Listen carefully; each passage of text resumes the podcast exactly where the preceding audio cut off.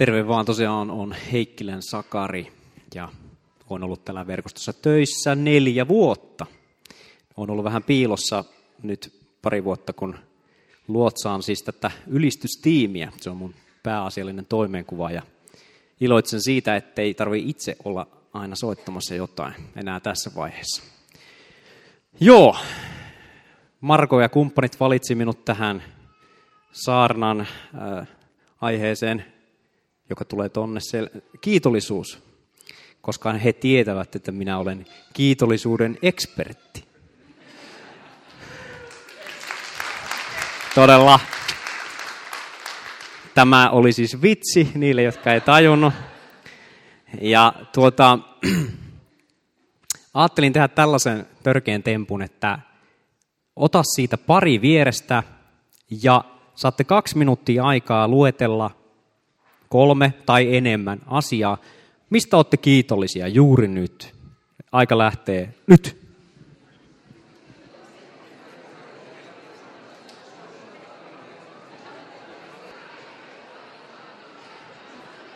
Ja aika päättyy nyt.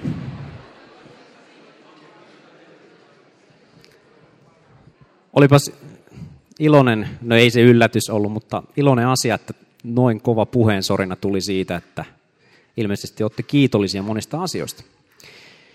Rehellisesti, kun Marko sanoi, että hei, haluaisitko pitää tämän kiitollisuussaarnan, niin mitä mä ajattelin? Mä ajattelin, että onpas tylsä, tylsä aihe.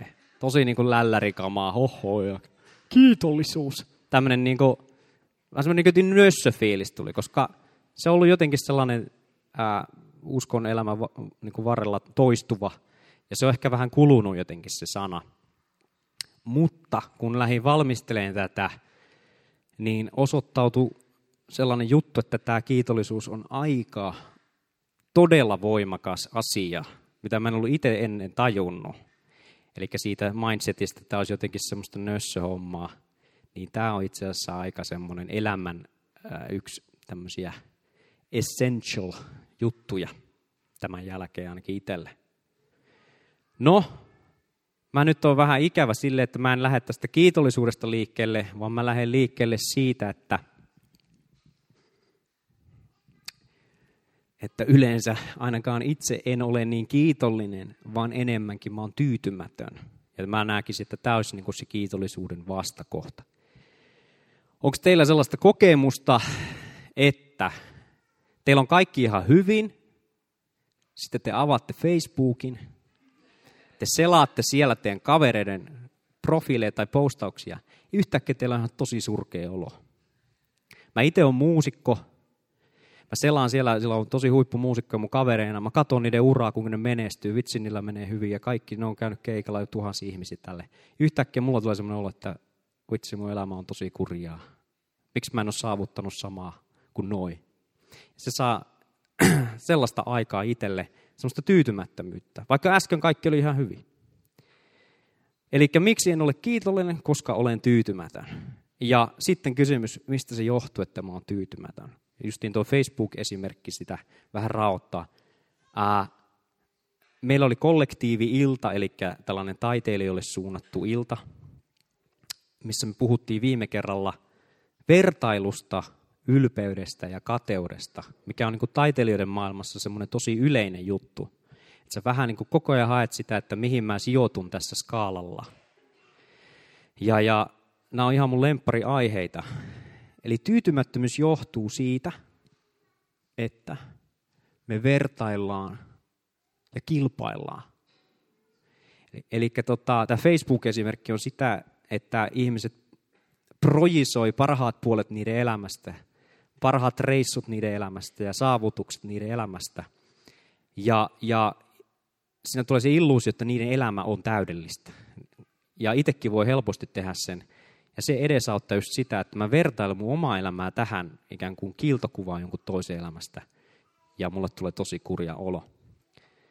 Se on sille kompleksi asia, ainakin itse olen sitä pohtinut paljon. Ja mitä me kollektiivillassa käydät, on se, että jokaisella ihmisellä on se joku asia, ehkä on tai ei, on, mihin se sitoo sen, että mä olen arvokas koska.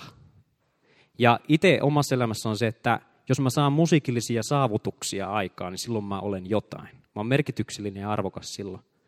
Jos mä en saa, niin mä en ole. Ja jos joku muu saa enemmän aikaan kuin minä, niin se on parempi ja mä oon huonompi. Eli mä tunnen itseni kurjaksi. Se voi olla raha, tuolla enemmän rahaa kuin mulla. Mä koen oloni kurjaksi, koska mä en ole samalla tasolla kuin toi. Se voi olla ihan mikä vaan asia. Ja musta tuntuu, että ihmiset tekee sitä, että ne sitoo sen arvonsa johonkin tällaiseen ulkoiseen tai myös sisäiseen, niin kuin älykkyys tai joku tällainen, jossa ne kilpailuu ja asettaa itsensä johonkin levelille ja sitä kautta ne kokee itsensä arvokaksi, arvokkaaksi. Ja kannattaa niin kuin siihen kiinnittää huomiota, että kuinka paljon mä itse teen sitä. Että mä koko ajan haen sitä, että millä tasolla mä liikun suhteessa muihin. Voinko mä olla nyt tyytyväinen, kun mä olen toisten yläpuolella ikään kuin. Tämä on tämmöinen niin kuin ihmisen semmoisia perus, perussyntejä ikään kuin. Eli tämmöisiä. Ja on yksi sellainen tota, asia, mikä mulle jotenkin nousi mieleen ja on noussut näinä vuosina mieleen, mihin mä haluan myös erityisesti ottaa kantaa. Ja se liittyy tähän materialistisuuteen. Eli mä oon itse koottosin Pohjanmaalta, muutin Helsinkiin 2008, Kaustisen ja Jyväskylän kautta Helsinkiin. Ja omakohtainen kokemus oli se, mä puhun nyt omasta kokemuksesta vaan, että tämä ei ole niin absoluuttista tietoa, mutta nopeasti otettuna tuntui, että täällä pääkaupunkiseudulla ulkoiset asiat sai paljon enemmän arvoa yhtäkkiä. Mulle tuli sellainen niin hämmennys, että voiko olla totta, että ihmiset oikeasti arvottaa toisia ihmisiä ulkoisten asioiden perusteella, statuksen perusteella, varakkuuden perusteella ja valitsee ystäviä niiden perusteella ja näin poispäin, näin poispäin. Eli täällä vallitsee ikään kuin myös tällainen niin kuin tietynlainen materialistisuus ja sitten se oli hämmentävää myös itselle, että se vallitsi myös niin kuin uskovien keskuudessa. En tarkoita, että pohjoisen ihmiset on ihan täydellisiä. Se ei ollut mun pointti, Onne, sieltä tuli totuus. Minä en sitä sanonut, vaan, vaan, vaan kyllä siinä joku semmoinen on, että tänne etelään päin kun tullaan, niin, niin jotenkin se semmoiset niin pinnalliset arvot ikään kuin nostaa päätänsä. Ja mä haluan puhua sitä vastaan, ja uskovina meidän ei pitäisi promotoida niitä, vaan semmoista enemmän semmoista niin kuin sisäisen maailman syvää. Niin kuin. Ja en halua sanoa sitä, että nämä materiaali, materiaali on itsessään pahaa, vaan pointti on se, että mitä se, mikä arvo sillä on sun sydämessä. Sä voit olla ihan tosi rikas ja silti just kiitollinen ja onnellinen. Se ei ole mun pointti. Mutta mun pointti on ottaa huomioon, että täällä vallitsee tällaista kulttuuria, että et kun jotenkin on observoinut, että koko ajan vähän vertaillaan elämää toisiin. Ja millä tasolla toi on, mikä ton koulutustaso on, mikä, voidaanko me olla ystäviä, koska sillä, sillä on korkeampi tai matalampi koulutus, yömmäs yömmäs.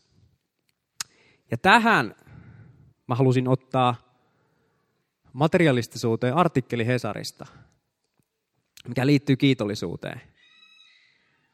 Tutkimus. Materialistinen elämäntapa ja shoppailu lisäävät tyytymättömyyttä elämään. Eli no okei, shoppailu, tämä on vähän tämmöinen otsikko, mutta saatte sen pointin. Että ihminen etsii koko ajan jotain, mikä sen pitää saada, että se on onnellinen niin se syö sen onnellisuuden ja tyytyväisyyden tunteen sun elämästä, ja sun on vaikea olla kiitollinen. Tämä oli se vaan mun pointti tästä materialistisuudesta. Ja voidaan mennä takaisin. Eli jotenkin se sosiaalisen median kautta ja jonkun kautta niin kun korostuu sellainen itsekeskeinen elämäntapa, että mä haluan, mä haluan jotain ja mä olen jotain, mä haluan projisoida jotain itsestäni ja minä – minä, minä, minä. On se niin kuin mindsetti, mitä vastaan mä haluan puhua. Koska se muista lisää sitä tyytymättömyyttä, lisää kilpailua, kateutta, katkeruutta, ylpeyttä ja kaikkea tällaisia, se mindsetti. Comparison is the thief of joy, sanoi Roosevelt. Tämän mä löysin kanssa tuota kollektiivi-iltaa varten. Se hyvin kiteyttää sen että jos sä vertailet sun elämää koko ajan johonkin, niin hyvin nopeasti se varastaa sun ilon elämästä. Okei, se siitä tyytymättömyydestä. Ja mä haluan sanoa, että itse pointti ei ole myöskään se, että mä olisin itse jotenkin kilvottunut tässä, että mä olen, en ole ikinä tyytymätön. Mä vähän rautin sitä, että ehkä se materialistisuus ei ole se mun juttu, mutta mulla on sitten ne omat jutut, missä mä itse vertailen. Ja sidon sen arvoni siihen, että olen arvokas koska näin. Ja ikään kuin voin olla onnellinen vaan näillä ehdoilla. Okei. Mennäänpä sitten tähän pihviin, eli kiitollisuuteen. Käänteinen kokemus, tämä oli Facebook-tarina toisenlainen, mutta entäs tällainen kokemus? Onko teillä, että teistä tuntuu tosi kurjalta, kaikki on aivan päin mäntyä, ja yhtäkkiä te muistattekin, että itse asiassa asiat ei olekaan niin huonosti kuin ne voisi olla. Onhan mulla sentään perhe, onhan mulla katto pään päällä, onhan mulla ruokaa, onhan mulla tällaisia. Sä muistat tällaisia niin kuin asioita ja yhtäkkiä se olo hävisi. Toivottavasti teillä on tämmöisiä kokemuksia. Mulla on nyt muutamia, koska jos on tapana murehtia koko ajan jotain, niin, niin sitten se voi viedä mennessä, mutta jos pystyt siinä hetkessä ottaa jotain, mistä olet kiitollinen, niin se saattaa hälventää sitä. Ja mä lähdin, tota, niin ja se pitää mainita tästä kiitollisuudesta, että tuossa ylistettiin ja tajusin tätä tehdessä, että ylistyksessäkin se on aika keskeinen asia, että kun me tullaan tänne näin, meillä saattaa olla mielellä mitä tahansa. Se ylistyshetki on sitä varten, että me voitaisiin suunnata meidän katseemme Jumalaa, joka on hyvä, ja ikään kuin se kiitollisuus häntä kohtaan voisi hälventää niitä murheita, mitä meillä on. Mä googletin liit, niin tähän kiitollisuuteen liittyviä juttuja, ja löytyi ihan mielenkiintoisia. Löysin terveyskirjasto Duodesimin sivulta artikkelin kiitollisuudesta. Voidaan ottaa tämä Siinä viitattiin tämmöiseen kiitollisuustutkimukseen, joka on tehnyt Emmons ja McClough, miten toi nyt sanotaan. Ja mä halusin lukea siitä tota, suoraan sieltä terveyskirjaston sivulta pari asiaa. Kuunnelkaa tarkkaan. Ja tämä perustunut näiden herrojen tutkimukseen. Kiitollisuusharjoitus suuntaa huomiosi pois epäonnistumisista ja pettymyksistä – vahvistaa itsetuntoa ja oman arvon tuntoa. Kiitollisuuden tunteet suojaavat stressaavien negatiivisten elämänkokemusten kriisien keskellä. Kyky tuntea kiitollisuutta vahvistaa sosiaalisia siteitä, parantaa ihmissuhteita. Pahan tahtoinen vertailu muihin ihmisiin vähenee, jolloin myös kateus vähenee. Kiitollisuus vähentää myös negatiivisia tunteita, kuten vihaa, katkeruutta ja ahneutta. Loppujen lopuksi kiitollisuus estää ihmisiä pitämästä hyviä asioita elämässä itsestäänselvyytenä. Se myös suuntaa huomion nykyhetkeen. Eli kun mä luin tätä, mä mietin, että okei, tämähän ei edes ole niin kristillisessä kontekstissa, vaan ne vaan tutkii kiitollisuutta yleensä, noin herrat. Ja ne on löytänyt tuommoisia vaikutuksia sillä, että jos sä pystyt opettamaan itsesi olemaan kiitollinen. Ja kysymys oli nimenomaan näillä se, että sä pystyt opettaa itsesi olemaan kiitollinen. Että se ei ole pelkästään vain sisäänrakennettu, että sä oot optimisti vai pessimisti, vaikka sekin on, mutta sä voit vaan niin kuin ikään kuin päättää olla kiitollinen. Ja se on aika voimakas asia, että jos sä pystyt opettaa itsesi olemaan kiitollinen, niin tossa on sen hedelmä sun elämässä – että jos sä oot justiin sellainen, että sä koko ajan niin vertailet ja oot kateellinen, jos sä pystyt olemaan kiitollinen, niin se kateus tuhoutuu käytännössä. Ja se on niin kuin mun mielestä tosi kova, kova juttu. Sitten mä menisin raamattuun, koska sehän sinänsä mielenkiintoista, että raamatussa on sitten tämmöisiä, paljon tämmöisiä kehotuksia, että kiittäkää. Niin sitten, no, onko kukaan miettinyt, että miksi pitää kiittää? No, tuolla ne lukee, mä en nyt niitä lue. Mutta mä luen tuon viimeisen, tuon negaatio, että ää, Silloin ihmiset rakastavat vain itseään ja rahaa, ovat rehenteleviä pöyhkeitä, he ovat kiittämättömiä. Eli se on rinnastettu se kiittämättömyys tuohon mindsettiin, että ne rakastaa itseään. Eli itsekkyys ja kiittämättömyys jotenkin menee. Uh, mutta pointti on se, että raamatussa tämä kiitos tulee tosi paljon. Ja sitä sanotaan, että kiittäkää, kiittäkää, kaikesta kiittäkää. Ja nyt kun on lukenut tuon tutkimuksen ja siinä valossa yrittää miettiä, niin siinä on ollut ikiaikainen viisaus jo Jumalalla, että se on oikeasti hyvä tapa elää myös, niin kuin olla kiitollinen. Hyvä. Sitten mä ottaisin sen seuraavan, mikä mulla oli pääasiallinen raamatun kohta mielessä tätä saarnaa varten. Ja mä otin sen englanniksi, selitän kohta. Uh, I have learned the secret of being content in any and every situation. Eli Paavali puhuu tässä siitä, että se on oppinut olemaan tyytyväinen. Ihan sama missä olosuhteessa. Tämä on se kohta. Olen oppinut elämään va- vauraudessa tai köyhyydessä. Ihan sama mitkä olosuhteet, mutta mä olen ikään kuin kylläinen ja tyytyväinen. Koska hän tuntee Jumalan.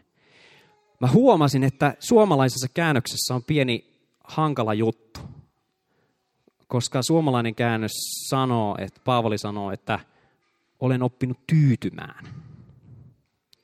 Ja, ja se, se heti, mulle se soundaa siltä, että olen oppinut olemaan tyy, tyytymään nyt tähän näin, että haluaisin parempaa, mutta en saa. Niin tyydyn sitten näihin näin, olen oppinut tyytymään.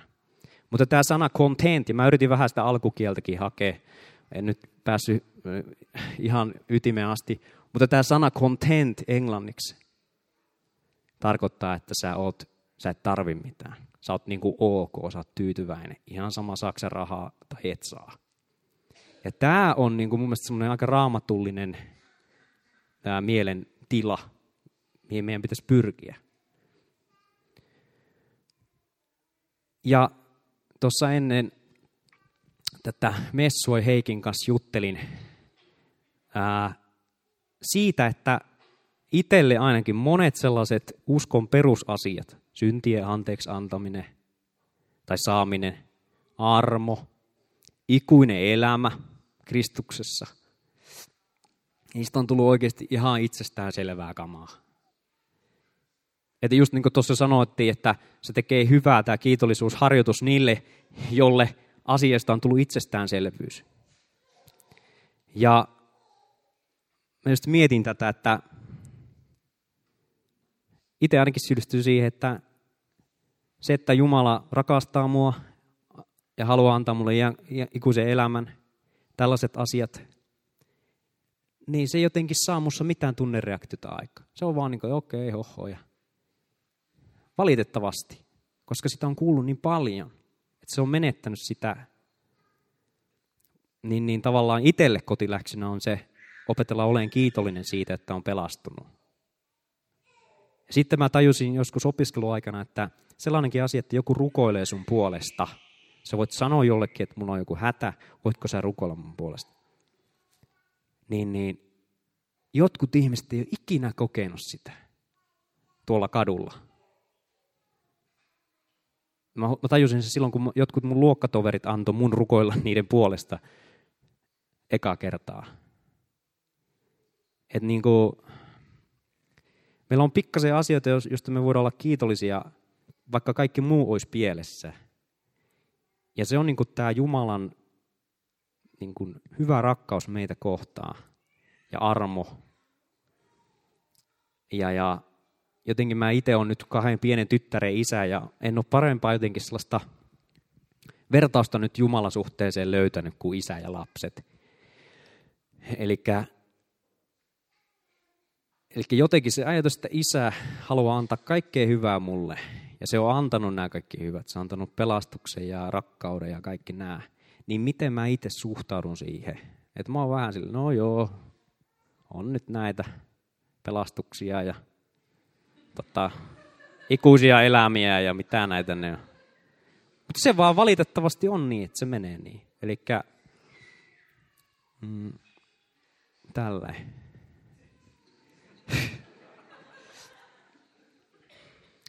Ja, ja mä tajusin tuossa, että jotenkin se, kun lähtee kiittämään Jumalaa niistä asioista, mitä on saanut, ihan niin kuin toi kiitollisuustutkimus siinä mielenkiintoinen, että siinä ollaan kiitollisia kyllä, mutta siinä ei ole tavallaan sitä, kelle sä oot kiitollinen.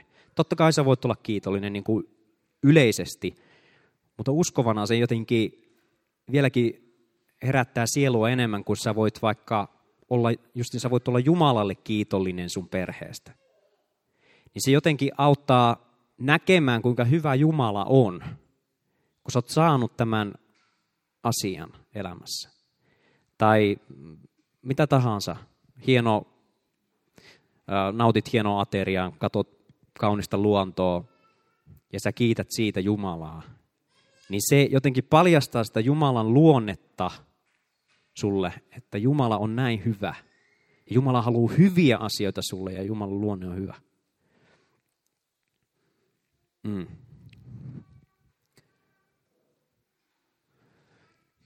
Tuo voi pistää seuraavan eteenpäin.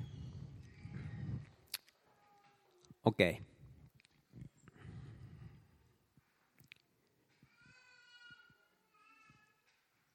Se oli se Emmonsin tutkimus, tavallaan sekulaari-tutkimus.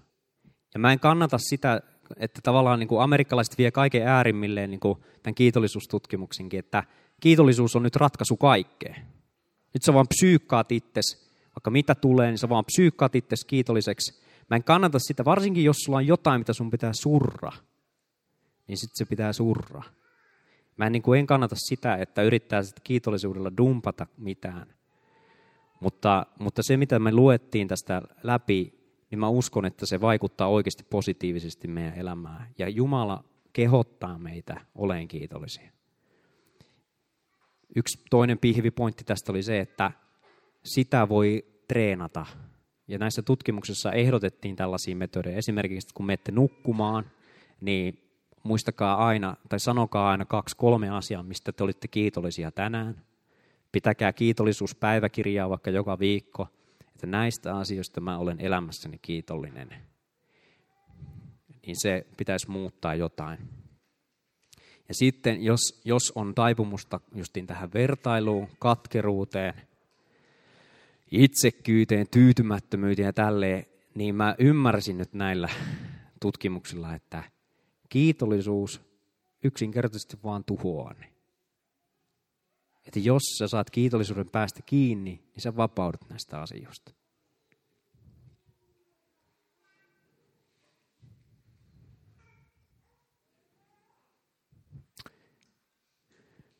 Joo. Ennen kuin rukoillaan, niin mulla jotenkin tuli mieleen, että ja Annan kanssa juttelin ennen tätä, että varmaan on niin kuin, ihmisiä ja itse mukaan lukien, jolla, jotka kokee, että kaikilla muilla on paremmin kuin mulla. Että mun elämä, että, että Jumala ei siunaa just mun elämää, mutta kaikki muut saa niitä siunauksia. Ää, on katkeruutta ja kaikkea tällaista, pettymystä. Niin mä haluan sanoa, että isä rakastaa sua. Ja tavallaan, jos sä mietit ihan niin kuin pienoisevankeliumia, Jumala on rakastanut maailmaa niin paljon, että antoi ainoa poikansa.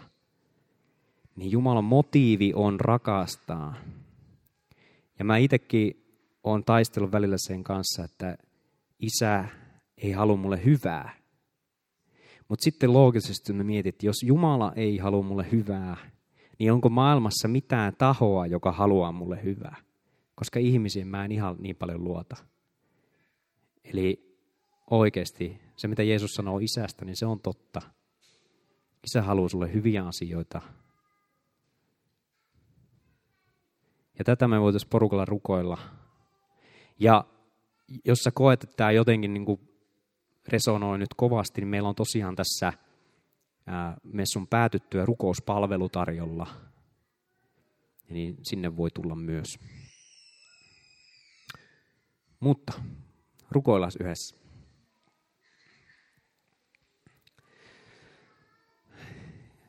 Kiitos Isä sun hyvyydestä. Mä rukoilen, että täytä sun hengellä meidät jokaiset ja sit, niin herätä meissä se kiitollisuus. Erite, niin eniten mä rukoilen sitä, että anna meidän nähdä sinut sellaisena kuin sinä oot, rakastavana. Korjaa ne väärät niin kuvat sinusta. Rukoilen, että tee meistä kiitollisia. Opeta meitä olemaan kiitollisia ihan itsestään selvien asioiden suhteen. Ja tätä kautta vapauta meitä näistä niin kuin vertailuja katkeruuden ja kateuden, materialismi, tämmöisistä kahleista.